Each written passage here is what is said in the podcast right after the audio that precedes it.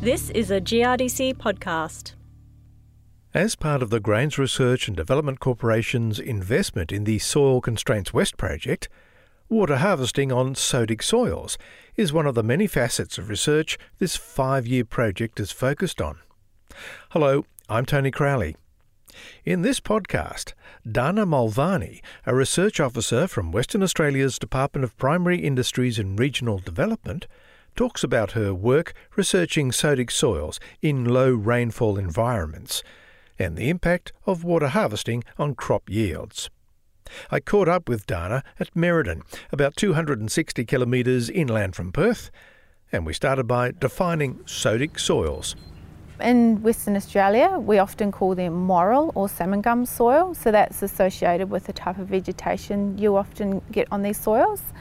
They are heavy red, so have a lot of clay in them, and they're often found lower in the landscape. So, in terms of characteristics, they're often salty, but they're not always salty. In the saline sodic soils, you'll often see salt that's crusted on the surface of the soil. And another telltale sign is small nodules of calcium carbonate rocks, which indicates sodicity as well. Looking at what defines them, the soils that have high levels of exchangeable sodium in relation to the other exchangeable cations present. And 10 to 15% of the exchange sites on the clay particles have sodium bound to them. So if we're going out, we're taking some soil samples, whatever, if we want to know is the soil actually sodic, we could do, say, a dispersion test. So you put some soil in deionized water. If it disperses, that's a really good indicator that you have sodic soil.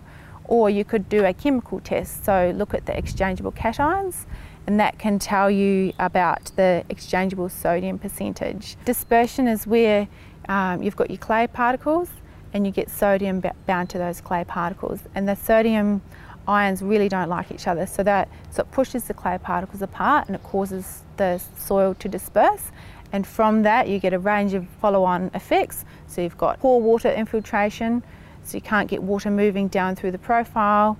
You get salts building up because they can't leach with the water moving down. And in the low rainfall areas, that's a real problem of getting the salt build up in the soil, which then obviously affects plant growth and plant performance. So a good percentage for knowing if we've got sodicity is 5%, and that's the indicator of dispersion problems, but you can actually get dispersion problems at lower exchangeable sodium percentage if the soil isn't particularly salty.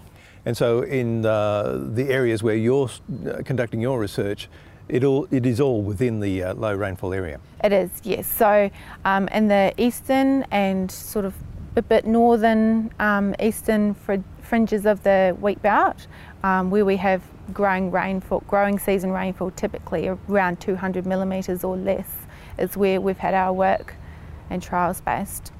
So is there a difference in the behaviour of these soils depending on where you are in terms of rainfall zones? Yes, definitely. So um, in the higher rainfall areas, the issues associated with these soils are very different. So while you'll have similar uh, characteristics in the high and low rainfall areas, in the high rainfall areas, waterlogging is a real issue, whereas in the low rainfall areas where I do most of my work, um, salinity is a problem. So um, there's just simply not enough rain to flush those salts down through the soil profile away from the root zone of the plants. So that's the problem. Tell us what you've been doing to try and uh, address this problem and find the solution. Our approach has been to look at water harvesting for improving yields on these soils. So, um, what this has involved is um, Im- improving the amount of rainfall that reaches the furrow to then um, increase the amount of water, and that decreases the salinity of the soil solution, and that creates a more favourable environment for the plants to grow.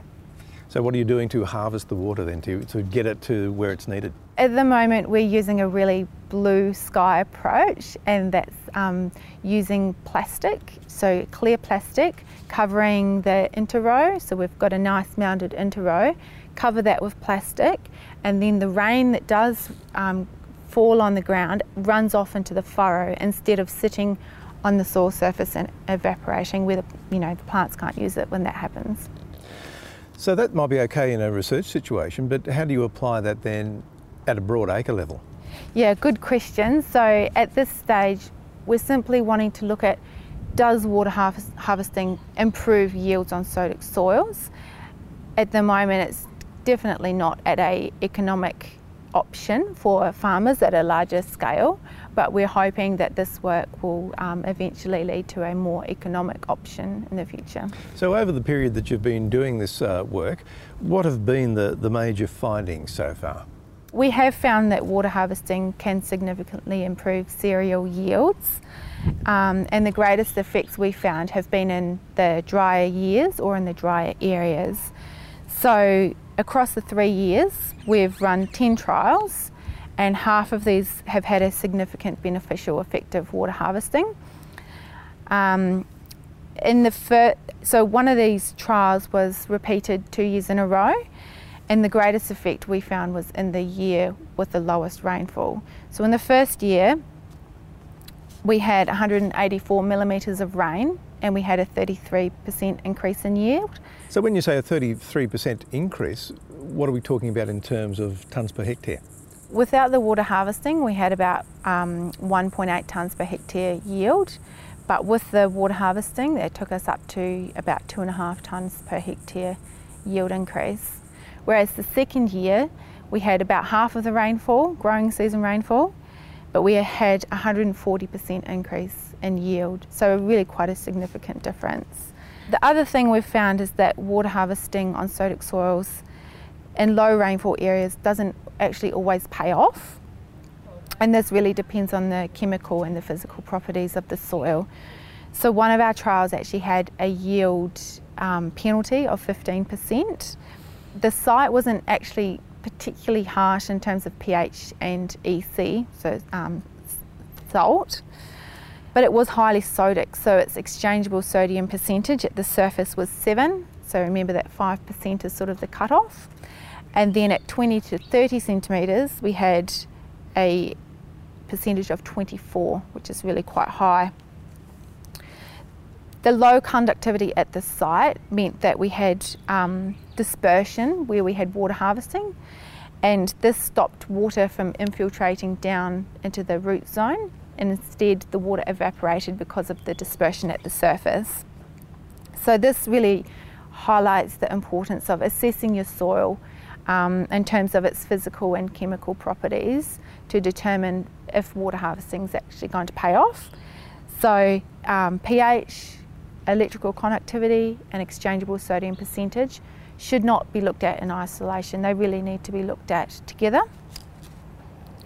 And another finding is that we um, that water harvesting does dilute the salts in the soil, and as the salinity of the soil solution decreases, we create a more favourable environment for the roots, and plants are then able to respond to those more favourable conditions throughout the growing season. So, what else are the findings telling us? Our findings show sodic soils in low rainfall environments aren't doomed, they just need a different approach. And we need to find a way of not only getting more water into the soil, but find a way of storing it more effectively and making that water more available for plants to use. And this often will require constraints such as compaction, salinity, or dispersion to also be addressed. So, really there's not one solution for all sodic soils. And um, one strategy for one sodic soil may not be appropriate for another sodic soil. For instance, if we go and rip a sodic soil that has a hard setting property or compaction, you might actually cause a dispersion issue. So you really need to look at your soil as it is and decide what is appropriate and if you go and do this strategy, is it going to cause another issue further on? So, while this work at the moment is blue sky, if made economic at a larger scale, it could have the potential to have enormous gains for growers and continue to make these soils economic in the long term and also give farmers um, confidence in continuing to to sow on these soils in all years, regardless if there's soil moisture or not. How would you then maybe express the, the benefits of multi practice strategies? So we can expect that water harvesting will need to be combined or have the greatest benefit when combined with other options. So, for example, we're also conducting experiments um, on the merits of slight pH lowering via the use of elemental sulfur. For instance, where there's high pH and carbonate present, we can expect that water harvesting might need to be combined with elemental sulfur to reduce sodicity and salinity as pH and dispersion reduces. Or where there's a low salt content in the soil and there's a dispersion issue, then we may need to combine water harvesting with gypsum to address the dispersion problem. So the best outcomes may be achieved where water harvesting is in fact combined with other ameliorants and other um, management options as well. This work's all been happening here in Western Australia, but how transferable is this information to growers who are in the southern or the northern region?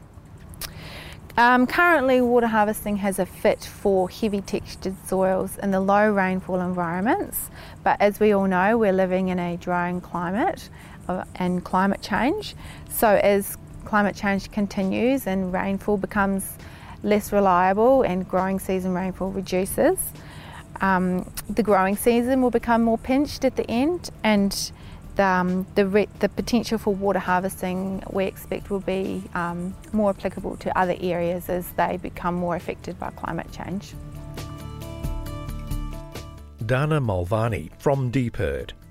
If you're keen to find out more about sodic soils and water harvesting research, search the update papers from the 2019 Perth Grains Research Update. I'm Tony Crowley, and you've been listening to a GRDC podcast.